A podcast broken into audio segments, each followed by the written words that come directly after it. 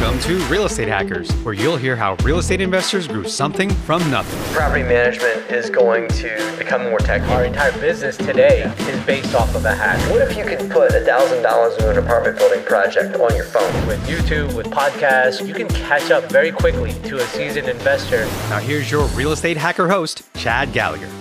Welcome to the Real Estate Hackers Show, where we talk to actual investors who use systems and tech to scale out their business and where they see this all going in the future. Before we get to this week's guest, a few words from our partners and friends of the show. Welcome to Real Estate Hackers, where you'll hear how real estate investors grew something from nothing. Property management is going to become more technical. Our entire business today is based off of a hack. What if you could put one thousand dollars into an apartment building project on your phone? With YouTube, with podcasts, you can catch up very quickly to a seasoned investor. Now here's your Real Estate Hacker host, Chad Gallagher. Welcome to the Real Estate Hackers Show, where we talk to actual investors who use systems and tech to scale out their business and where they see this all going in the future. Before we get to this week's guest, a few words from our partners and friends of the show. Hey guys, Chad here, and we've got a special announcement that I am super psyched about. We are announcing the first ever Real Estate Hackers Conference. Get excited. It's called the Next Generation of Real Estate Investing, focused on really the future of where investing is going, combining real estate, tech, and all the innovation coming about. It's going to be held in Lancaster, Pennsylvania, at the Lancaster Convention Center. We're going to have forty speakers, including many folks that you've heard on this podcast, folks like Matt Faircloth, Jerry Horst, Anna Kelly, Michael Manti, even Eric Cabral, who produces the show, will be there. Networking at night on Friday and Saturday at some super fun places within walking distance of the event. And we're going to have one hundred vendors from across investing. These are folks I wish I had met when I first started investing in real estate. Each will even have a discount coupon to save you money the first time you work with them. April third, fourth, and fifth at the Lancaster Convention Center. Go to real estate hackers conference dot com to learn more. That's real estate hackers conference dot com. Use the code HACKERS to save fifty bucks. And man, I hope to see you there. It's going to be an awesome, awesome weekend. On to the show. All right, guys, I am pumped today. We've got an awesome guest here who I'm just so pumped for you to hear from. Uh, really just the exact epicenter of what we talk about here, the mixture of real estate and tech on the Real Estate Hackers podcast. Jillian Sidoti with uh, Crowbridge Sedotti and Crowdfunding Lawyers. Jillian, thank you so much for taking time to uh, join us. You're very welcome. Thank you for having me. Cool. So Jillian, uh, you do a lot of awesome stuff uh, in kind of helping people in the syndication and money raising space to make sure they're doing it legally. Um, but it's a little different as, I mean, I think a lot of times people think of a lawyer as being very hyper local, Uh, covering, you know, uh, one specific kind of small area, whereas you and, and your firm kind of go across the country, but hyper-focused around helping uh, real estate investors and really all sorts of folks raise money. Is that that's is that right. right? Yeah, that's right. So we help with making sure that you're legally compliant when you go out to get money from investors. A lot of uh, a lot of issuers out there, a lot of companies, a lot of real estate entrepreneurs go out and just start asking for money from their friends and family and forget the fact that they're they're actually entering into a legal transaction and there needs to be some paperwork between the two of them. Yeah, that's totally. And I mean, I, I imagine, I mean, so I've raised a syndication. I've been around a bunch of syndications. It seems like the devil's in the details mm-hmm. of kind of trying to stay compliant. Is that is that a fair statement, I guess? That's a very fair statement. I mean, the issue is that we're seeing now, especially, you know, when we're talking about technology, what we're seeing is there's a lot of um, experts out there in the field that are claiming to know how to to practice this area of law by using templates and, and technology, which is, the technology part is great, but there has to be some brain power behind that technology. You really have to have somebody who, you know, with the devil in the details, who knows and understands what the law is and, and how, how these things should really work. Um, you know, and, and there's, there's, there's vulnerable investors out there that are getting these legal documents that might not necessarily convey proper, a proper relationship. Yeah, totally. I, I, you know, you saying that, it makes me think that um, our first ever guest here on the Real Estate Hackers podcast was Matt Faircloth. I don't know yeah. if you happen to know Matt, but he, uh, I, I asked him, you know, what's his wish of tech over the next five years? And he said, you know, I just want to be able to invest in a syndication with a tap of my finger on a smartphone, done, and just yeah. make it real easy. And, you know, it's interesting as I think back to that comment and what you're saying, that that all sounds great, but there's some legal work that has to be done to make sure you're not breaking rules between. Well, it's not even so much that, you know, I, I know Matt, and I don't know if he means it from the point of view, from his own point of view as, as, as an investor, or his point of view as an issuer. And, and is he really looking for, you know, the ease for his investors? Is he looking for the ease for himself as an investor? Either way, I'm I'm fine with that, except for the fact you you should be able to, you should have to um, know what you're getting into prior to getting into it, especially with real estate, where a lot of these issuers I find get really, really creative in the way they do things or the returns they promise. And and we want to make sure that the investor's fully informed before they're investing. The worst thing that can happen is when an investor comes back to you and goes, well, you didn't tell me that. Um, and that they they really don't have any awareness of what's going on. Yeah, totally. So uh, you work with, I guess, syndicators across the, the country. Is that right? Yeah, that's right. Um, which is really interesting. It puts you in a, you know, an incredibly interesting spot where you kind of see best in class, and also, I guess, the some things that are probably not best in class. Uh, do, do you have some maybe words of wisdom for our audience of maybe folks who are trying to syndicate, or maybe on the passive side, I guess just, you know, some things that you've seen to maybe be careful of, just some warning flags along the way? Uh, you know, my biggest thing always has been is for, for an investor, if it's too good to be true, it probably is. And on the reverse of that, um, don't overpromise and underdeliver for the, for the issuer, for the company.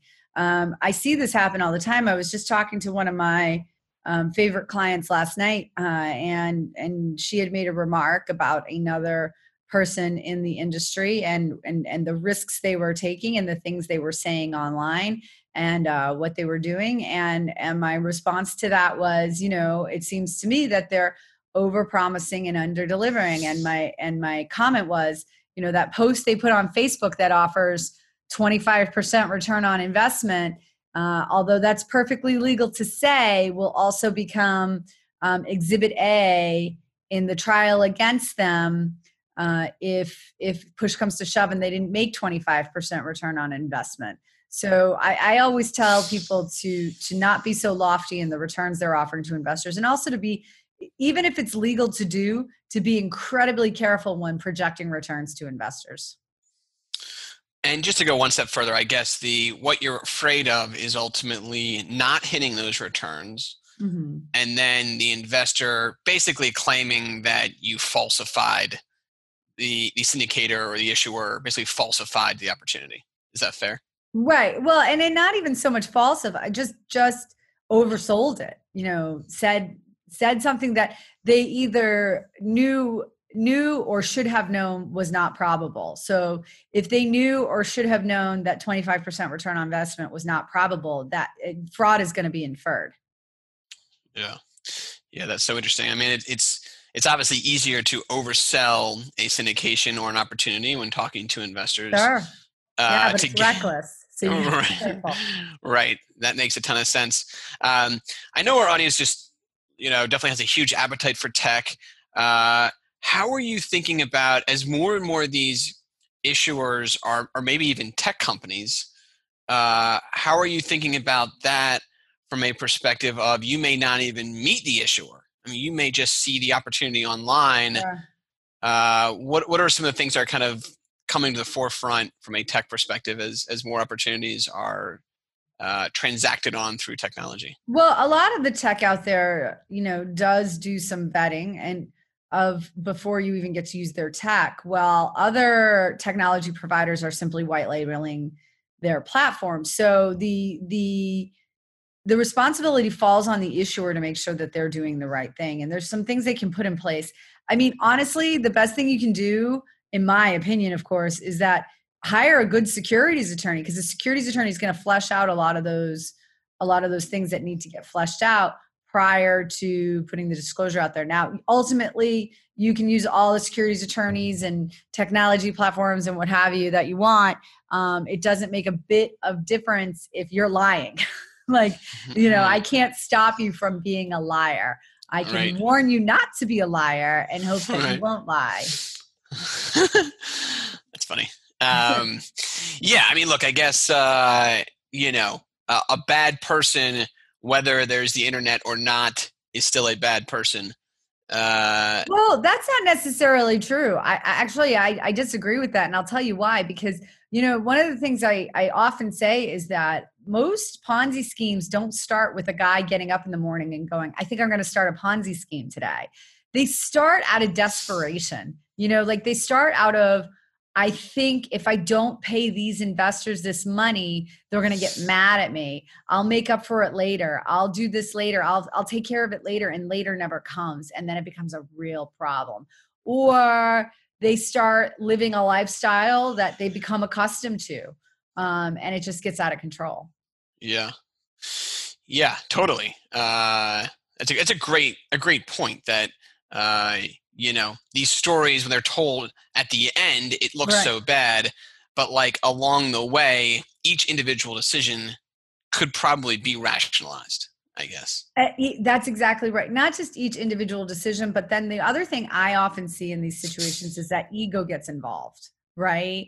Um, I, like I'm so, I'm so big, bad, and important that, you know, no one's ever going to get mad. Everybody loves me. No one's going to get ever mad at me. And, and I can fix this, and I have enough money that I can fix it. But, but the reality is that they don't, um, because they spent it all, or because they returned it to investors that weren't supposed to get their money back, or what have you. And they just kept raising capital. Yeah. Yeah. You can see how these things can run amok quickly. Yeah. Um, what are some, some things that you try to advise passive investors as ways to kind of, I don't know, I guess just double check or triple check that someone is a good sponsor, is a good syndicator? Uh, you know, what what are some th- ways that you kind of advise people on that side? If you're a, if you're a passive investor, you and you don't know what you're doing, then A, you either don't invest, or B, get an advisor to advise you on investing. Like, so for example, even if you're accredited, that doesn't necessarily mean you're smart enough to invest. I just dealt with this recently. Um, I I had a very smart guy who was smart in his own right and his own business. He had three and a half million dollars cash, and he came to me with two offers from two different syndicators saying, "Should I invest in these?" One of them, on page one, I said, "Absolutely not." Like, this first page has something that says to me that you should never be investing in this. And so uh, if you're a lay person, you might not necessarily know to look for that. Um, so my, my advice is, you know, get either a good, um, a good uh, advisor of some sort, or a good securities attorney, or a good someone to help you review these things so that you know what you're getting into. Um, you know, a lot of times I don't know if a deal's really good. I, I, I have a C C I M, and we're talking about real estate specifically. I have a C C I M, so I do know how to analyze a deal, but there's people out there that are better at analyzing deals than I am. So I'll send it off to another lawyer oftentimes for him to analyze the deal and have him look at um, what is, is involved, so that I, uh, I'm making sure that, that that investor is getting, you know, full service when it comes to determining whether they should invest or not. Yeah. It, it costs you a couple, a couple hundred bucks to a thousand dollars to have another, to have a lawyer, uh, read it. It's better to lose and spend a thousand dollars than to lose a hundred thousand dollars. Yeah. Yeah. I mean, I think especially right the first time, maybe you're working with someone, you don't have the track record, you right. don't, you don't have that industry expertise of, you know, mobile home parks or something. Right. And right. you know, you're a really successful, you know, micro something physician, right. And, and you're trying to evaluate a, a mobile home park. And it's interesting. I mean, I'm in real estate, and I've had some people send things my way and say, "Hey, what do you think about this?" And it, even though I'm in real estate and this is all I do, and we are a property management company and we see a lot of stuff, there's times when I see opportunities, I say, I can't evaluate that. I don't have enough expertise in Sweden to know if that's a good deal or whatever. Uh, and I, you know, I think, so I think that makes a lot of sense of, of, of like knowing your blind spots and then trying to find someone, you know, to your point, for a, a very low amount of money to just give you the, hey, I can't guarantee it's a good deal, but this passes the sniff test, basically. Yeah. And the other thing is too, is experience is important, but I, I would always caution people to really dig deep, no matter who, like whether it's a newbie that you're evaluating, like a, a person who's bringing you their, their first deal or their second or third deal, like maybe they haven't done a lot of deals and, and, and they're, and you're an investor and they're bringing one to you. Um, It's really important to evaluate those people and evaluate and scrutinize them carefully. It's also it's equally as important to evaluate the guy or the girl who has a ton of experience and has a ton of deals out there and a ton of investors. I tell people to vet deals that are being done by, you know, um, a mom and pop organization just as much as you would vet and vet Grant Cardone as much as you would vet those organizations, because just because somebody's super popular doesn't mean, and that's not, by the way, Grant Cardone's my client. I'm not talking about him. So, um, but just no, no, because, I'm with you. I'm with you. so, right. uh, but just because somebody's super popular and everybody's flocking to them and they have tons of investors and tons of properties. So did Bernie Madoff. Right. Yeah, no, I mean, right. I mean, I think, I think sometimes as someone gets more high profile, Uh, in some ways, the risk gets gets greater because it's easier right. for them to raise money. Exactly. And and and then things can kind of get out of control pretty quickly. Right. Um, that's great. What uh, what are some things that people should be on the lookout for from a legal perspective to avoid? Like, what is something that you see people do that you're like, oh gosh, do please do not do that. Uh, okay. Offering more than you can actually afford to pay. It happens all the time. Like I'll have people tell me like, but my investors need X. No, they don't. You just told them that they needed X, or you trained them to think that they needed X. They don't need X, whatever X may be. Like, so we'll just take a, a bigger number. My investors need fifteen percent return on investment in order to invest. I was going to swear. I stopped myself. You can swear. You can swear if you want to. That's crap. That's crap. And let me explain why. Because, because in the bank, they're making less than one percent. So no, your investors don't need to make like an, another, a, a certain number. And if they do need to make a certain number and your deal doesn't provide for it, then don't do the deal because you're not going to raise the capital and it's not going to work. Right. So, so there's nothing your investors need that you don't teach them that they need. Um, you have to promise what you can actually pay, not what you hope and wish and dream to pay. Yeah. Yeah, that's a good point. Um, it's interesting. I, I, I do, I sometimes hear syndicators saying, and, and look, I mean, I think you look at numbers like fifteen percent, that comes up a lot, right? fourteen, yeah. fifteen percent is like, it's a, it's like, it, you know, when you hit that number, it's, it definitely makes things easier to raise money. And then so it almost seems like the pro forma is created to back into the uh, the number to make it work, right. Which is really scary, right. right? Like the pro forma should be the pro forma, and then where it falls, it falls. Right. Uh, so that's yeah, that's interesting, uh, and I, I definitely, I totally agree. Um, how do you think about? So it seems to me, and I'm really interested to hear your, your talk on this, because since this is what you do, um, and I'm not so much interested in like what your rates are necessarily, but it seems to me like the rates overall for someone performing kind of legal duties for a syndication feels like that's starting to come down as folks like yourself do more of these things and kind of have the ability to almost templatize it a little bit, uh, as opposed to the individual local lawyer who has to kind of write a operating agreement from the ground up.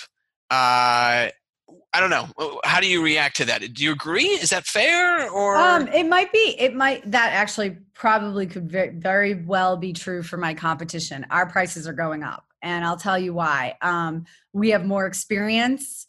We have uh, we have a better system. We we've we've uh, you know we've built a better wheel around here, and um, and and so I have spent you know a lot of years and a lot of time and a lot of energy has have, have my staff and my attorneys and our support staff.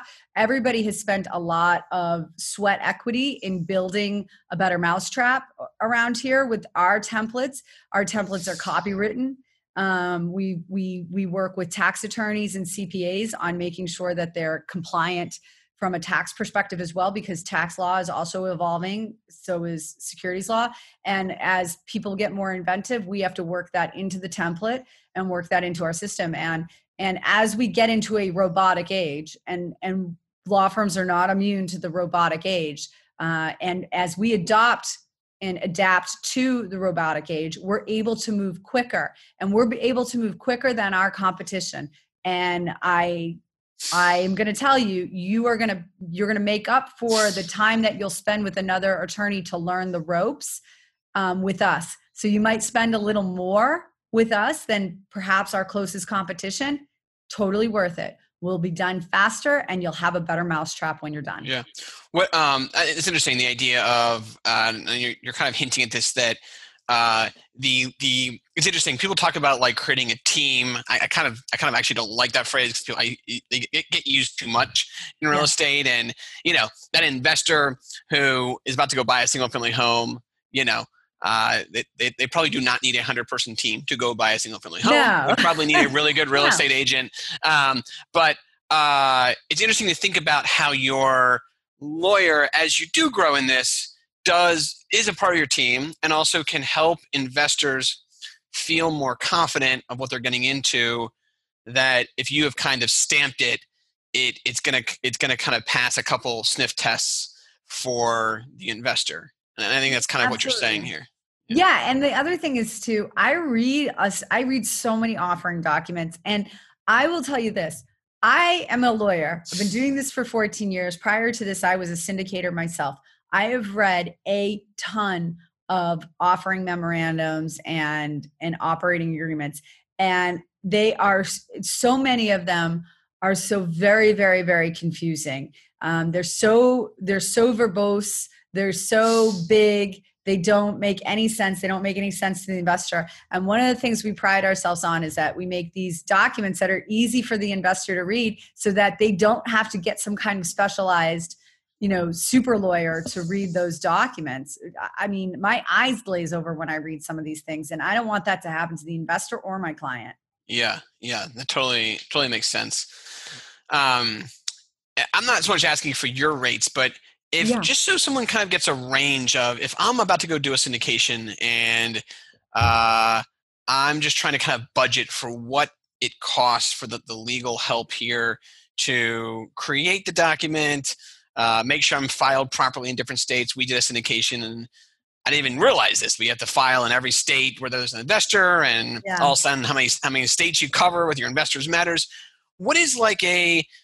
I don't know. Let's, I know every case is different, but let's assume, assume we're doing uh we're buying an eight million dollar building, you know, raising a couple million dollars in, in money, you know, twenty to thirty investors. What's kind of like a budget range someone should think about for the legal side of that uh, project? Yeah, we're we charge anywhere from twelve thousand five hundred to fifteen thousand dollars for something like that.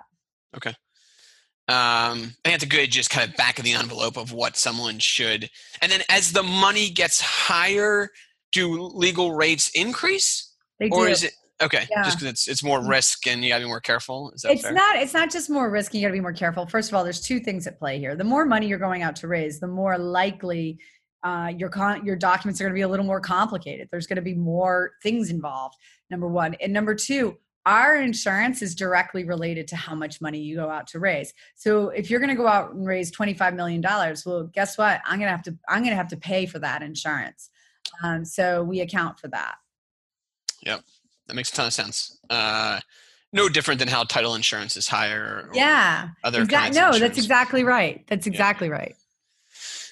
Cool. Um, so are you starting to see syndicators use different tech platforms to help them raise money for their deal? And if you are, maybe just talk me through where you kind of see that world going as the tech marketplaces for syndications increase. I I think it's a big mistake to not be on some kind of platform so that investors can easily go on and fill out a subscription agreement and invest in your deal. Um, you know, we what I would uh, what would be great is if you can create, uh, you know, almost a, uh, uh, an investor key that can take you across multiple platforms and automatically fill in your information. Um, so, but as families get complicated, you know, and they add trusts or self-directed I R As and things like that, those are things that also have to be taken into consideration. Um, and then there's also internet security issues. You know, what I, I tell, I always tell, um, my children, uh, I want you to be interested in two things for college. If you, if you decide to go, one, machine learning, and two, internet security, because, you know, that we could wipe out entire entire bank accounts if you don't have the proper internet security. And, and we, we definitely don't want to see that. So, so, but I think it's a massive mistake.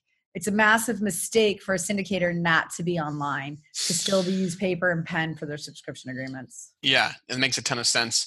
Uh, are, are we starting to see, and, and this is just, I'm not just a bit naive here. Are we starting to see marketplaces develop where a syndicator can put their offering up on kind of like the Amazon equivalent, I guess, as a way yeah. to uh, get more eyeballs in front of their offering? Um, I kind of, in a lot of ways, I kind of hope not. I don't want something that's totally unregulated. And we're also seeing the platforms that do exist getting pickier and pickier and pickier. So, for example, I used to send a ton of clients over to CrowdStreet, and then their underwriting became tougher and tougher and tougher.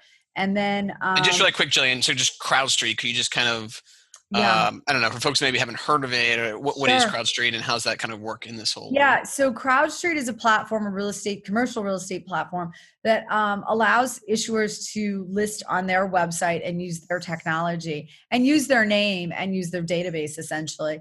Um, but the the thing is, is whereas CrowdStreet used to take, you know, any commercial deal, I mean, they wouldn't take any commercial deal, but they, sure. they were they were not as picky as they are now. And now their underwriting has gotten pretty intense, where they they make they only allow issuers who've already done so much in deals and have so much in deal flow, and and the underwriting on the individual project works. Um, so you know we're seeing that, and then you know Realty Mogul for years has been super picky. Realty Mogul is another platform that allows um, syndicators to list on their platform, but again they're super picky as well. They only allow um, certain syndicators to list on their platform, and um, and and then uh, there was one uh, site that I can't remember now off the top of my head that went under because they took so many bad deals.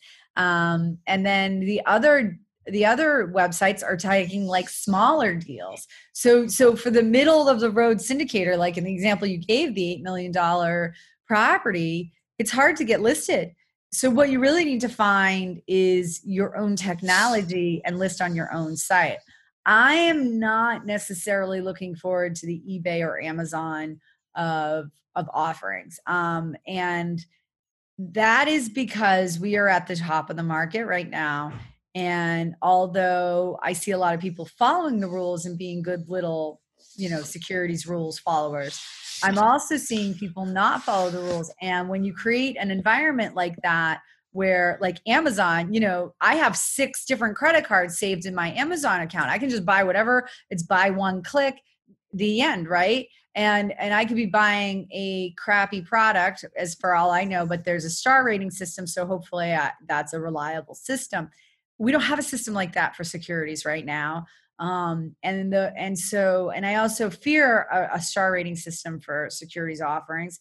Uh, there is one site that does rate sponsors and things like that that I've seen out there. But um, so so stuff like that makes me very, very nervous. Um, or the idea of that makes me very, very nervous because it's just, it's rife with opportunity for fraud. Right. Um, and, and the big thing is, is like, I, I just talked to an investor yesterday who's worried that one of the deals he's in is bad, and and him and his friends are in this deal and they're very nervous that they're about to lose all their money. They're having a panic attack over it, um, which is another thing for investors. You know, when we're when we're we're drunk with excitement, right, over investing on the next big thing, and we we make these anxious decisions to click here quickly to invest ten thousand dollars or what have you. The problem is this: investors should not be investing more money than they can lose or can afford to lose. And yes. when you start putting one clicks in, you kind of take that barrier to entry away. Um, I'm not totally against it. I just want everybody to be aware of the risks associated with that. Yeah, it's interesting. Um, uh, what is something that you're seeing kind of, are, are you starting to see this world change? I mean, we're, we're at, the, the market's hot. It, it, I'm seeing more people syndicating than ever before. Oh, is it, are you seeing this as well? Yeah. like yeah. I know, like, so like yeah. there's two parts of this, right? I mean, I know you wrote, so you wrote the book, The Crowdfunding Myth, um, all about kind of um, basically opening up offerings to more people, right. which by the way, I am all for. I think that's great. Um, what I think is kind of, I, I guess it's good to a point, but it makes me a little nervous is, I mean, I'm seeing people who, you know, their day job is they're a, a manager at a grocery store, and, you know, they've been listening to the Bigger Pockets podcast, and now they're going out and syndicating, you know, a, a twelve million dollars deal and sending it to me with all this. And I'm like, whoa. You're like, joking. Oh God, I hope you're lying. So- no, I'm not lying. And, oh my God. Uh, yeah. And- that makes me nervous. Um, you know, and everybody should get their shot and their chance. Um, but there, I mean, the problem is this: there's a lot of people in the industry right now who have not lived through a downturn. I've lived through a downturn. It was awful. It was terrible. I wouldn't wish it on anybody. There's another downturn coming. We're all going to have to live through it again together. And and but the the the the survivors will be the ones who who remember the last one. In a lot of ways, the survivors are the ones who are sitting on the sidelines with their cash right now. And I am still seeing good deals. Um, in certain sectors, and then I'm seeing some not so good deals, and um, and that's kind of where the problem lies, right? So, what are some sectors that I mean? You, you probably see a lot of deals, which is kind of weird. Uh, I I don't really think of necessarily a lawyer as being the one to like yeah. give uh, suggestions, but you probably see so much stuff. What are some sectors that kind of interest you? Well, right now, if I was if I was going to be a betting person. Um, my, if we're talking asset classes, yeah. I would bet on self-storage. Those are always great during downturns. And I would bet on mobile home parks, which are also good on downturns. But with the mobile home parks, you need to underwrite those even more carefully than you would underwrite an apartment building, because there's a lot of boogeymen in the closets of mobile home parks. So mobile home parks really have to be vetted carefully. You got to make sure there's, like, I hate to put it this way, and this is the truth for apartment buildings too. You got to make sure there's no um, rapists. There haven't been any murders. There haven't the you know the all of the air conditioning units are still intact. There's twenty-four hour security that roams around. Like there's a lo- there's a lot to worry about with mobile home parks in particular. But they're also a really great asset class right now as a self-storage, in my opinion. In my opinion, I have no, I have no data to back that up. So yeah, no, it's interesting though. I mean, you see a lot of deals, and I'm sure you're starting to see some, like I am, some multifamily type deals where it it it just doesn't look right. I mean, the, you know, some of these pro formas are written in a way where I just don't see any possible way you're going to achieve a three percent vacancy rate on a C-class multifamily home that, you know, needs a lot of work. I mean, it's just not right. It's not going to happen, uh, you know, really low maintenance costs. I'm sure you're seeing similar things and, and probably starting to get a little worried. Well, okay. Let's talk about another thing that's not even be, that's absolutely true on its face, right? But let's look at the eight hundred pound gorilla that's over here. And that's baby boomers. Baby, I just read this in the Wall Street Journal. Baby boomers are going to start dying Um, so morbid right. here. Yeah, I know.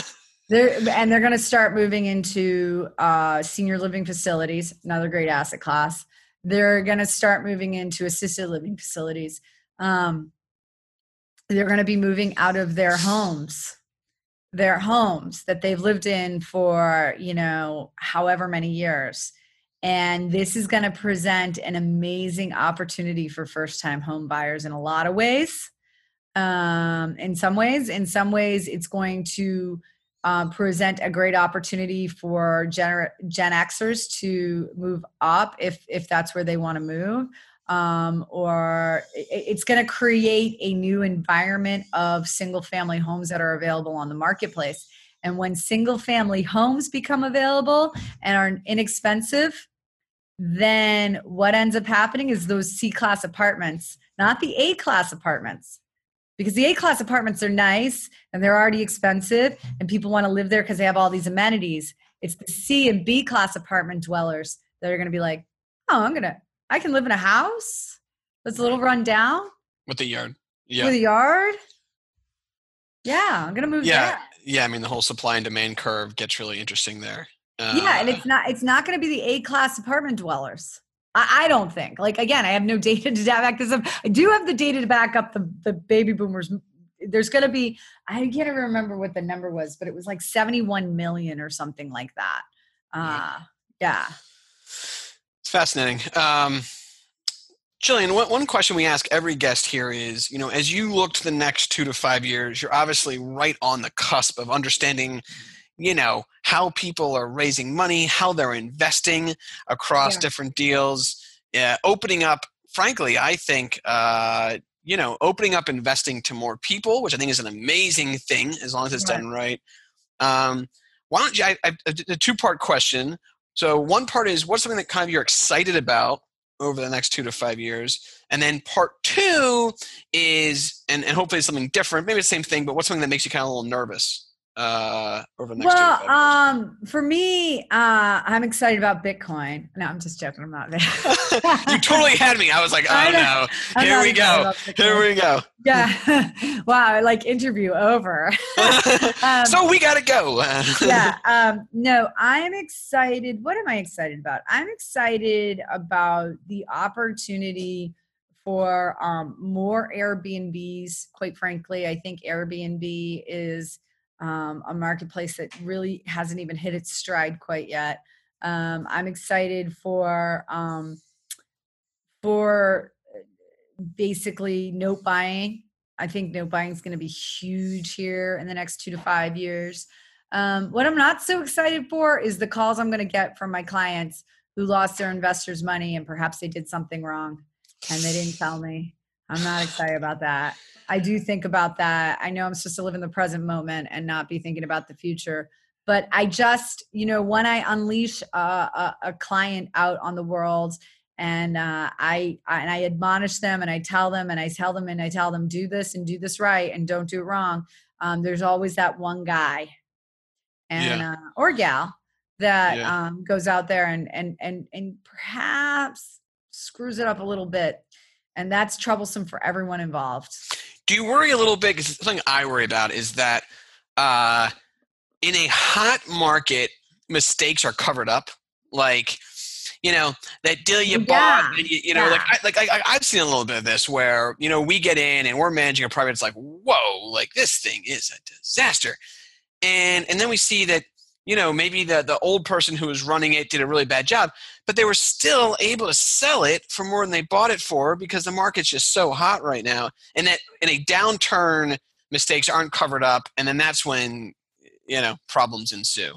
I yeah, guess. No, that's exactly right. So, you know, that's, that's the thing. And, and, and one of the things I try to explain to, um, one of the things I try to explain to people who tell me, well, so-and-so is doing it this way and they're fine is, yeah, they just haven't, like, if no one's losing money, then everything's fine for the most part. It's when people start losing money that the problems come. And, and then all those things become, I'm just seeing, I'm seeing the start of it now and it's going to be bad. It's going to be bad. Um, I, I agree. It makes me nervous. And, and I, I just hope our listeners and other folks out there are not caught up in the hype and, and tread carefully. Yeah. Uh, there's, don't there's... get caught up in the hype just because you see like that. Oh, thank you. Yeah. Don't get caught up in the hype. Wait, if you know something feels bad, but everybody else is doing it. And it's like that old axiom. If, if, if your friends were jumping off a bridge, would you do it too? Like, right. you know, don't just, just because that's happening. I, I, hey, I got to run. My kid's school's calling. Sorry. It's okay, Jillian. Uh, hey, thank you so much for joining us. Thank you for uh, having me. Jillian, this was awesome. Uh, and if, if, real quick, if people want to reach you, what's a good way to reach you? Um, they can go to crowdfunding lawyers dot net and um, find me there. And then I have my calendar on um, on that site, and and they can get me right there. Awesome. Thanks, Jillian, so much. Hope your kid's okay. I, Thanks for- Lauren just grabbed my phone and answered it. I'm sorry that I did it's okay. that. It's no and worries. It's very unprofessional, but they called twice and I was like, oh man, I better go. I, it is all good. Uh, this is real life in the real estate world. Sometimes your kids are more important than crowdfunding. Um, Thank you. Yes. So awesome. uh, thanks for joining us. Thanks, Chad. And awesome, awesome stuff. And we'll see you soon. All right. Bye. Cool. Bye. Thanks for joining us today. I have one more request. If you like this show, could you just please give us a review on Apple Podcasts? I'd really, really appreciate it so more investors can hear about us. Follow us at Real Estate Hackers on Instagram if you're cool like my wife. And if you have a great real estate hack, hit me up. Maybe we'll get you on this show. Real Estate Hackers is an on-air brands production. Eric and team are unbelievable. Thanks for all you do for the show. See you soon.